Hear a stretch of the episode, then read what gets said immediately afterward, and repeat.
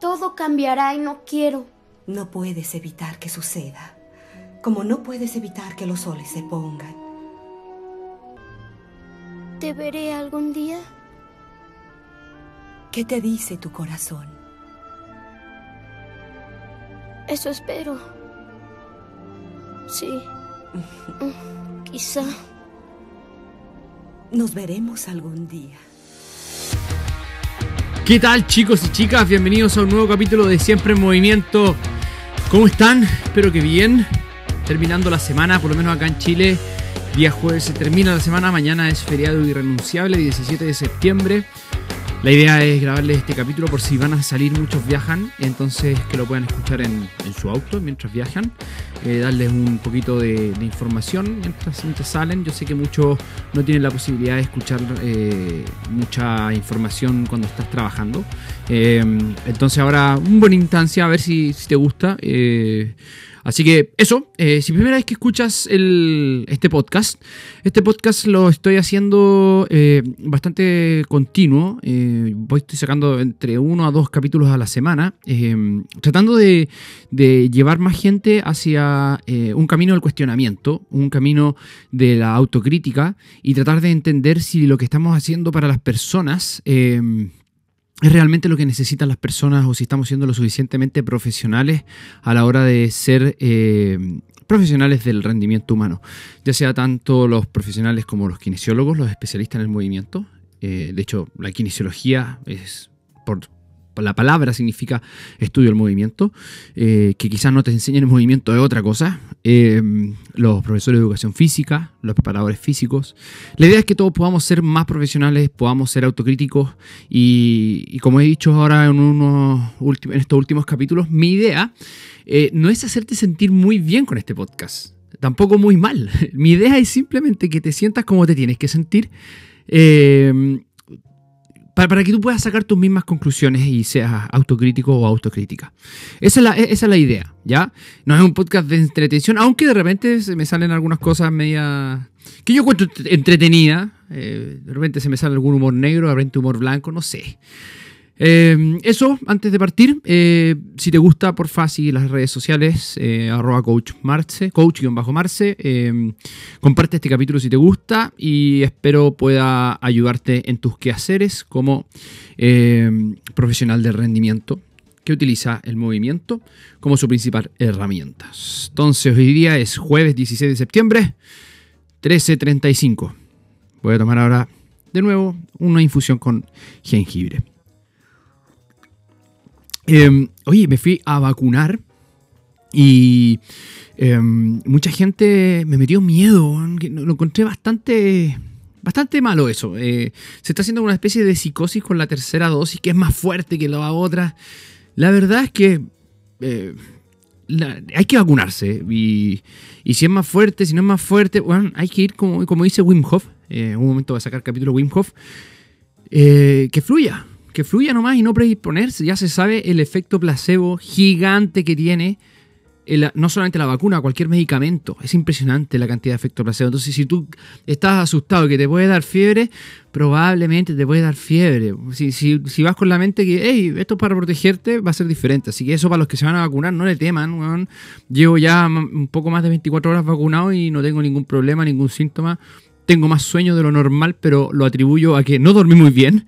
¿ya? Si me pongo a psicosearme y lo primero que encuentro es la vacuna y me transformo al final en, en alguien que, que empieza a relacionar cosas y, causa no es lo mismo que, que, Bueno, ya, chao. Me estoy divagando, partamos, aquí tengo la pauta para no divagar. Ya partí, eso es otra cosa. Si nuevo escuchando, me gusta divagar. No, no me gusta. Me pasa que me voy del tema. Pero bueno, para eso tengo pauta. Hoy día, capítulo, respiración y mecánica.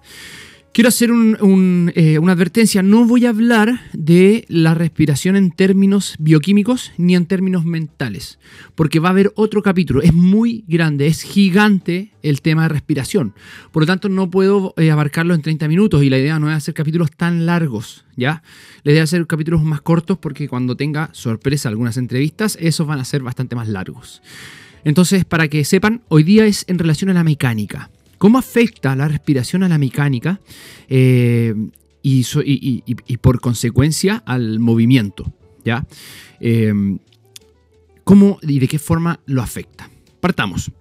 Primero, la respiración puede ser, yo, ojo con esto, un agonista de la movilidad e incluso un agonista de la expresión de tu flexibilidad en el espacio.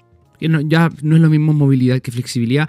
Si, no, si no, entiendes eso, te recomiendo escuchar el capítulo de eh, elongación. No me acuerdo el título, pero de elongación. Escucha el capítulo de elongación y vas a saber un poquito de la diferencia.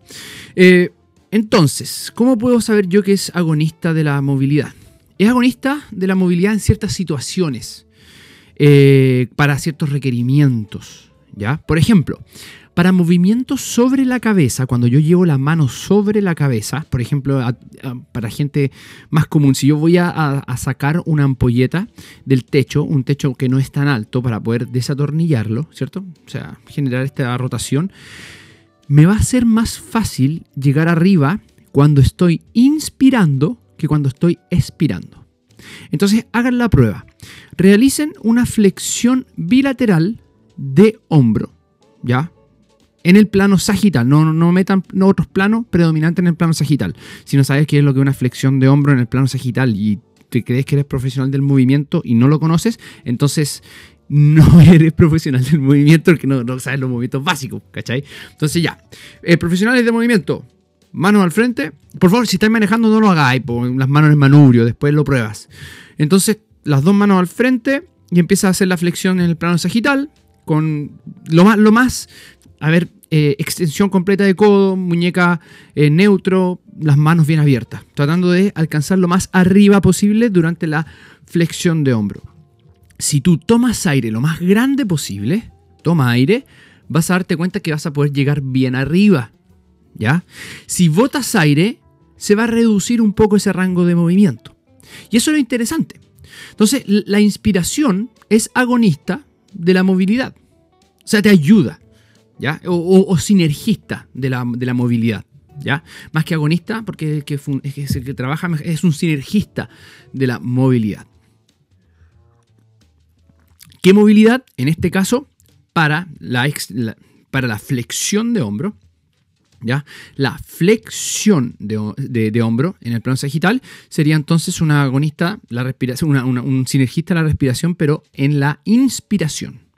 La expiración, por el contrario, sería una, eh, una sinergista para la flexión multisegmentaria de todo el cuerpo. De todos los segmentos del cuerpo. Anda a tocarte la punta de los pies. Al botar aire va a ser más fácil tocarte la punta de los pies que al tomar aire. ¿Ya? O sea, si tú vas bajando tomando el aire, te va a costar más flexionarte por un problema mecánico. ¿Ya? Lo vamos a explicar inmediatamente. Tenemos que entender que los litros de aire que entran a los pulmones al momento de generar eh, la presión negativa producto de la contracción del diafragma, esos litros de aire no entran y, desaparecen en el, cuerpo, no, entran a un lugar, entran a una cavidad. Esa es la cavidad torácica. Y en la cavidad torácica principalmente tenemos los pulmones, eh, tenemos la médula espinal, tenemos el esófago, tenemos el corazón, eh, y atraviesan otras estructuras, pero lo, eh, tenemos eh, la parte linfática, ¿cierto? No, una parte, la parte linfática, tenemos parte del sistema autónomo, eh, pero bueno, hay hartas estructuras, incluyendo la columna vertebral, que están dentro de esta cavidad o que participan activamente dentro de esta cavidad. Y estas paredes de esta cavidad son bastante flexibles, ¿ya? Lo que, no, lo que no quiere decir que sean de las estructuras más flexibles del cuerpo, sino que son flexibles, no son paredes rígidas. ¿ya? Porque si, nos vamos a, ver eh, el grado de libertad que tiene la columna eh, torácica versus los grados de libertad que tiene la columna lumbar, es mucho mayor los grados de libertad que tiene la columna lumbar. ¿ya? Así que no, estoy comparando, lo que estoy diciendo es que no es un sistema rígido. Es tan flexible, eh, tiene compliance, significa que te permite generar deformación, ¿ya? a tal punto que puedes meter Em, volumen de aire dentro de esto a través de los pulmones. Y al momento de tener más volumen de algo dentro em, de esta cavidad, se va a generar más estabilidad. ¿Ya? Al tener más volumen de algo va a ser más estable. Al tener menos volumen vas a perder estabilidad. Ojo lo que estoy hablando, al tener menos volumen vas a perder un poco de estabilidad. Pero en términos del el ejemplo de la flexión del hombro, la acción de la mecánica, la mecánica, la biomecánica de, lo, de, lo, que se genera en la parrilla torácica es que todas las costillas hacen un movimiento de elevación, como si fuese una asa de balde, se van hacia arriba para permitir la entrada de aire. Esto se hace inconscientemente, esto es, es un reflejo primitivo. Tomar aire inmediatamente por la presión que está entrando, el aire empieza a modificar la posición de las costillas y esto hace que la columna eh, torácica, toda la zona de la columna torácica, comience a seguir las costillas. Finalmente, la, columna torácica lo que hace es, es, es, seguir en un movimiento muy coordinado y muy armónico eh, la presión que está entrando adentro de esta cavidad y permite que entre más al momento de hacer una extensión torácica. Por eso la acción de tomar aire es una acción eh, que, que, se, que es muy similar a la extensión multisegmentaria. O sea, cuando te vas a hacer extensión de todo el cuerpo. Tomas aire y se genera una extensión para permitir mayor entrada de aire. ¿Vale? Al contrario, la flexión es muy similar a botar aire. Por eso al momento tú de botar aire vas a tender a ir hacia una flexión. Entonces, bajo estas mecánicas que están siendo y que van respondiendo hacia la presión que está entrando de aire y el volumen que está entrando de aire, si analizamos el movimiento del hombro eh, o del segmento eh, brazos, de, de, los, de los apéndices brazos, ¿cierto? Al momento de realizar la flexión de hombro, la flexión de hombro es una, las, sinergias que se generan son las siguientes. Para que el hombro pueda hacer una correcta flexión, la glena humeral pueda hacer una correcta flexión, la escápula torácica tiene que ir hacia inferior y hacia posterior. Eh, y, además la, zona eh, torácica, eh, no la escápula torácica, sino las articulaciones de la columna torácica, tienen que hacer extensión. Entonces, al momento de la práctica, cuando yo te dije que por favor fueras a tocar el cielo, ¿cierto? Y te pido que vayas a tocar el cielo tomando aire versus botando el aire, botando el aire te cuesta más porque va en contra de lo que se necesita para mantener el mayor exploración del rango que tú tienes. ¿Ya? Por eso sería agonista de la movilidad hacia la flexión eh, de hombro. Y acá hay algo súper interesante, porque no quiere decir que cada vez que tú lleves los brazos hacia arriba tienes que tomar aire. No, no estoy hablando de eso, no sean absolutistas, no, no, empiecen a sacar conclusiones que no he dicho. Por favor. Mira, aquí hay una parte para los que son nuevos en el podcast, de repente me empiezo a calentar porque me acuerdo de, de, cuestiones absolutistas que empiezan a sacar la gente. Es impresionante, es impresionante. Pero no, mira, no saques conclusiones absolutistas. Te estoy diciendo solamente que al momento de levantar el brazo por sobre la cabeza, por ejemplo, en hacer un pre militar, si haces, si tomas aire, vas a estar facilitando la extensión torácica. ¿Ya? Entonces tienes que entender que si por ejemplo hay un dolor, no, no, no, no me voy a meter en dolor porque si no va a quedar la embarrada aquí y vamos a quedar todos medio mareados. La respiración es complicada, chicos. Entonces ahí tenemos una explicación cómo esta mecánica, producto del el aumento en el volumen dentro de esta cavidad que va a, contener tus pulmones y otras estructuras, eh, produce que tú puedas realizar una mejor extensión eh, torácica. Producto de eso entonces vas a favorecer la flexión de hombro o una flexión torácica al botar el aire al momento de vaciar esta estructura, generar ahora menos espacio dentro, por lo tanto vas a poder llegar mejor a tocarte la punta de los pies si botas el aire al momento de hacerlo. Entonces así puedes encontrar un montón de movimientos y pruébalos, te los recomiendo. Prueba los movimientos para que veas cuándo tienes que tomar aire y cuándo tienes que botar el aire para producir la, em, la eficiencia o incluso para producir más o menos movilidad, ¿vale? Que no es lo mismo que flexibilidad. Ojo, escúchate el podcast de elongación. Luego, tenemos un segundo punto, este es el primer punto. La respiración participando como eh, activamente de la movilidad. Y también tenemos un segundo punto que va a ser la respiración como, como sinergista de la estabilidad. Si tú tienes una botella llena de agua o llena de aire, llena de aire, va a ser mucho más difícil doblar esa botella.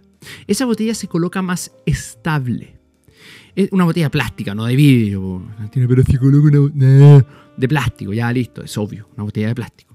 Entonces coloco una botella de plástico, la lleno con aire, la cierro y se genera inmediatamente estabilidad en esa botella. Va a ser mucho más difícil doblarla.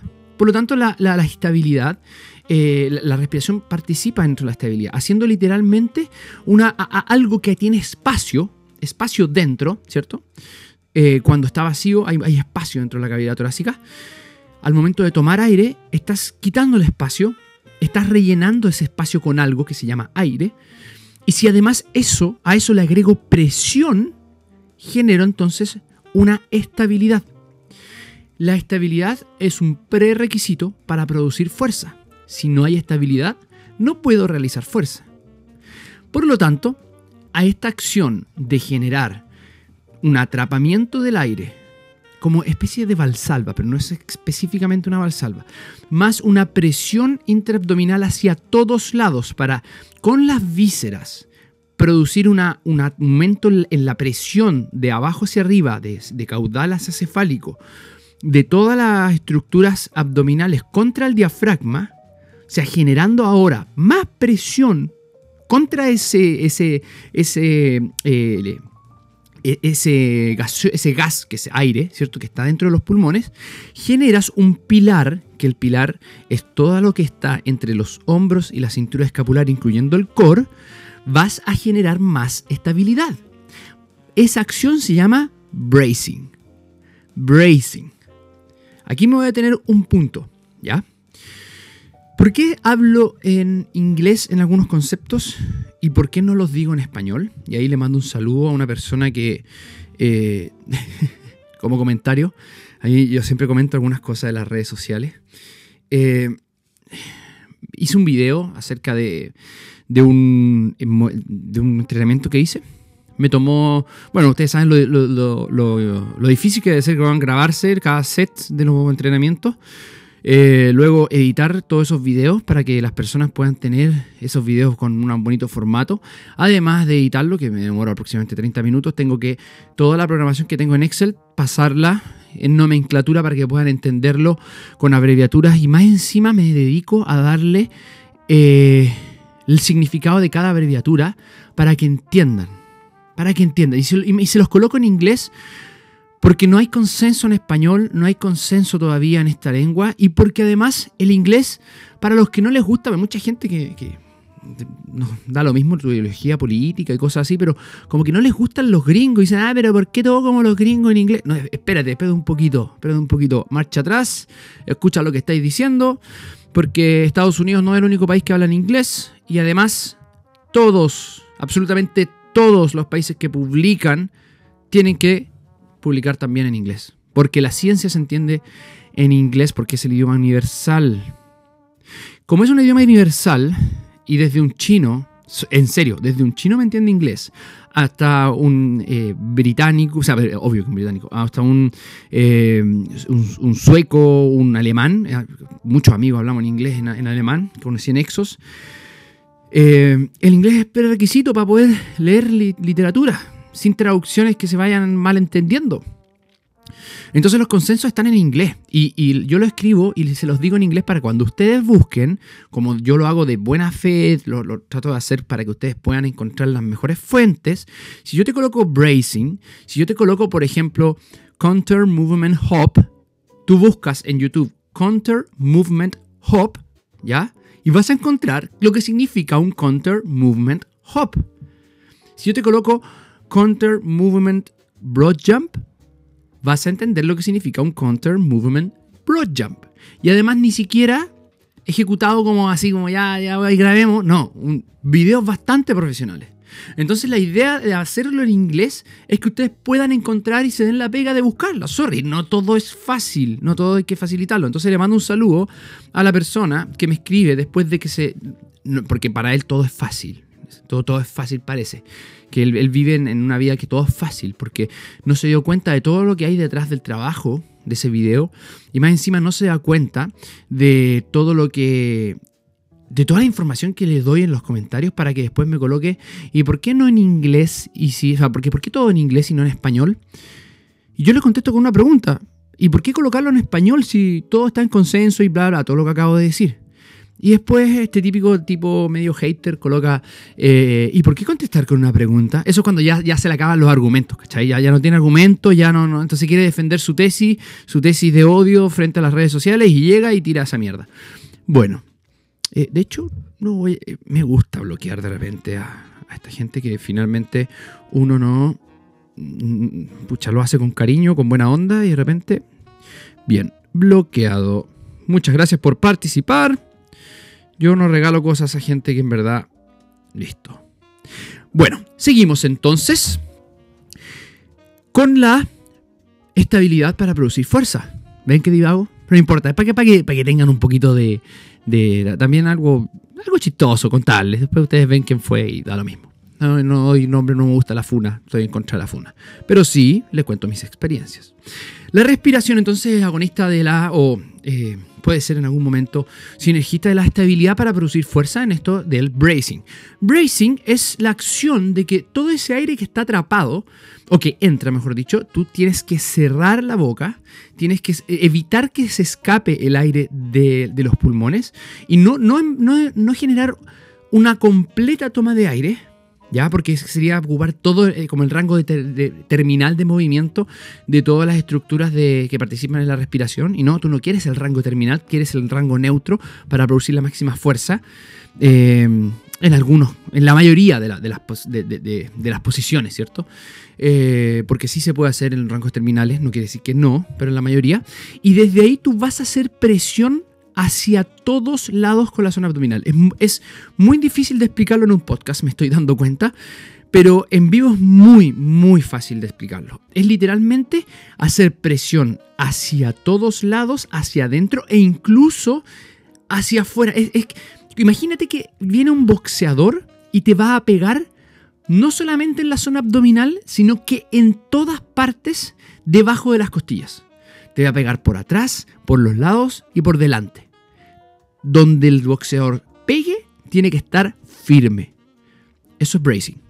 Y antes de producir el movimiento, tienes que estar con esa, eh, eh, con esa cantidad de tensión, esa pretensión. Si el pilar es más estable, si hay mayor estabilidad, todo lo demás se va a expresar mejor, incluso la movilidad, para poder producir entonces esta fuerza. Y ese bracing se va a ir soltando de a poco, ¿ya? Eh, en algunos casos, algunos profesionales, por ejemplo, los levantadores de, eh, amigos míos de mm, powerlifting, conversado con ellos, eh, algunos amigos de Chile y otros de internacionales, y me comentan, me dicen que ellos no, no sueltan, no sueltan el aire, chao. Porque si soltáis un poquito, perdéis fuerza, perdéis estabilidad, porque están al máximo. Es una brutalidad. Es una brutalidad la fuerza que tienen esos animales. Entonces ellos y, y ellas, los que hacen powerlifting, eh, utilizan esa técnica, pero no van soltando el aire mientras van subiendo. A lo mejor lo sueltan al final o cerca del rango final, por ejemplo en el peso muerto. ¿ya? Eh, yo recomiendo ir soltándolo con un ceseo. ¿ya? Que el ceseo es un... Sí, así, así. Entonces, o incluso un quejido. Y so- soltando el aire de alguna forma, eh, controlada, por eso es muy natural hacer el al momento de levantar peso, porque la persona está generando esa salida para no aumentar la presión intracraneal y todo el tema. Que a todo esto no, no sé si está tan comprobado que aumenta tanto la presión eh, eh, intracraneal, que he leído algunas investigaciones donde eh, la verdad es que no aumenta tanto. Tenemos muy, muy buenos eh, estabilizadores de la presión intracraneal, ¿ya? Eh, pero bueno, la idea es ir soltando a poquito para producir eso, en las situaciones de fuerza. ¿Qué situaciones de fuerza aplicamos bracing, donde la respiración es clave? De hecho, es una técnica para la respiración.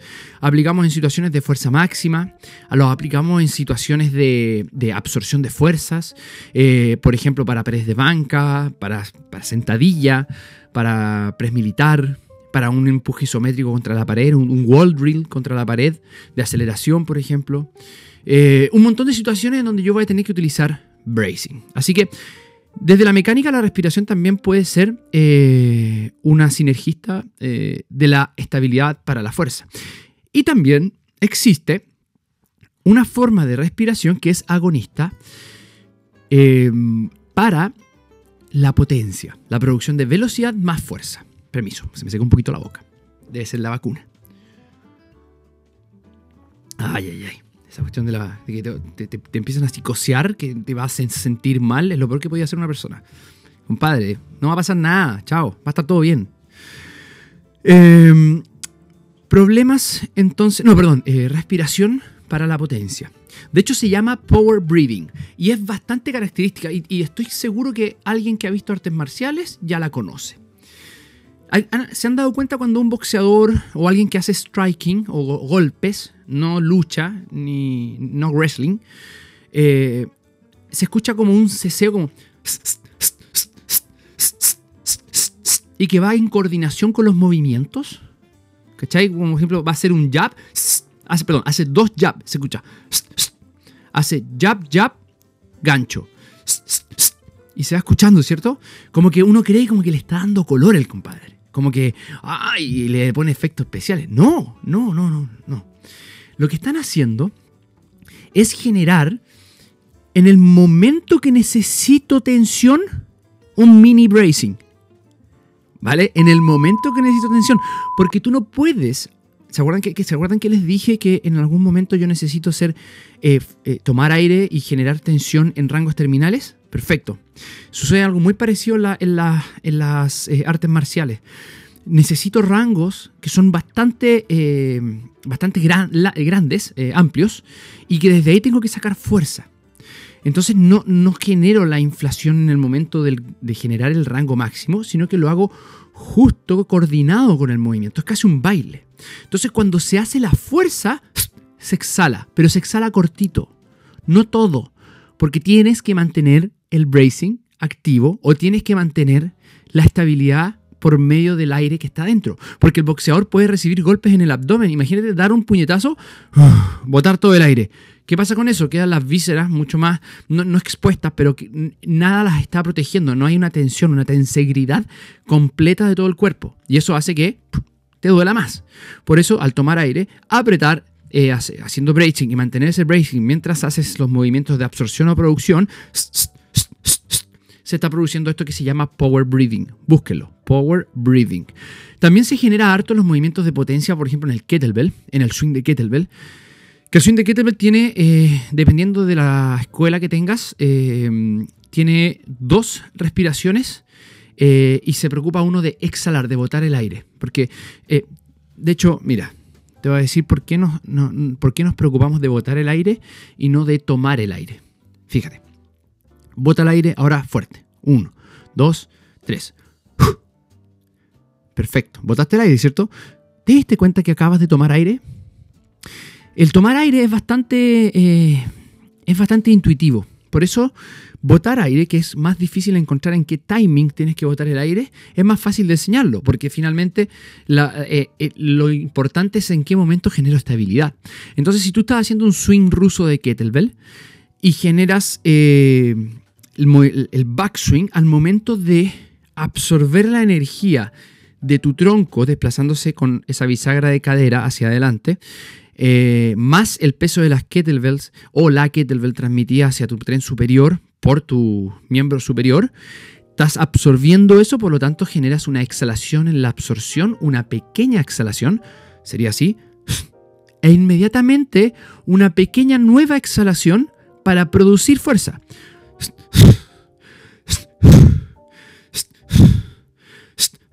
Esa sería la ritmicidad de un swing de kettlebell ruso para kettlebell sport. Ahora, un swing ruso, pero el hard style o el estilo duro, el que enseñan en Strong First, es diferente y se genera, o sea, es, es- es- un swing, ya tiene ciertas cosas diferentes, pero lo que quiero que genere acá es la mayor cantidad de potencia posible. En el swing ruso para el kettlebell sport es para generar la mayor cantidad de repeticiones en 10 minutos, es diferente. En el que quiero generar la mayor potencia posible, que entreno entre 5 a 10 repeticiones, por ejemplo, eh, lo que quiero es una sola respiración. Para eso, cuando estoy arriba, tomo aire, perdón, cuando, cuando absorbo y, perdón, cuando produzco, genero inmediatamente solo una respiración, una, ina- una exhalación, exhalación de potencia, la va volando, ya tomé aire, va hacia abajo, aguanto el aire y lo boto cuando estoy eh, generando la producción de potencia. O sea, en la absorción estoy con el aire totalmente aguantado, generando totalmente bracing y después power breathing. ¿Se entiende? Entonces es una mezcla, bracing y power breathing. Esto es muy importante porque movimientos como swing de kettlebell es, impresionante. Yo, por ejemplo, te puedo decir, lo voy a hacer ahora mecánicamente, pero ustedes no me van a ver. Pero se va a escuchar cómo se ve, eh, perdón, se va a escuchar el cómo se escucha un jerk con kettlebell para resistencia. Por ejemplo, estoy haciendo la mímica. Parto primero con la kettlebell en el suelo, hago el backswing. Bien, ya tengo la kettlebell en el rack. Ahora voy a hacer el jerk.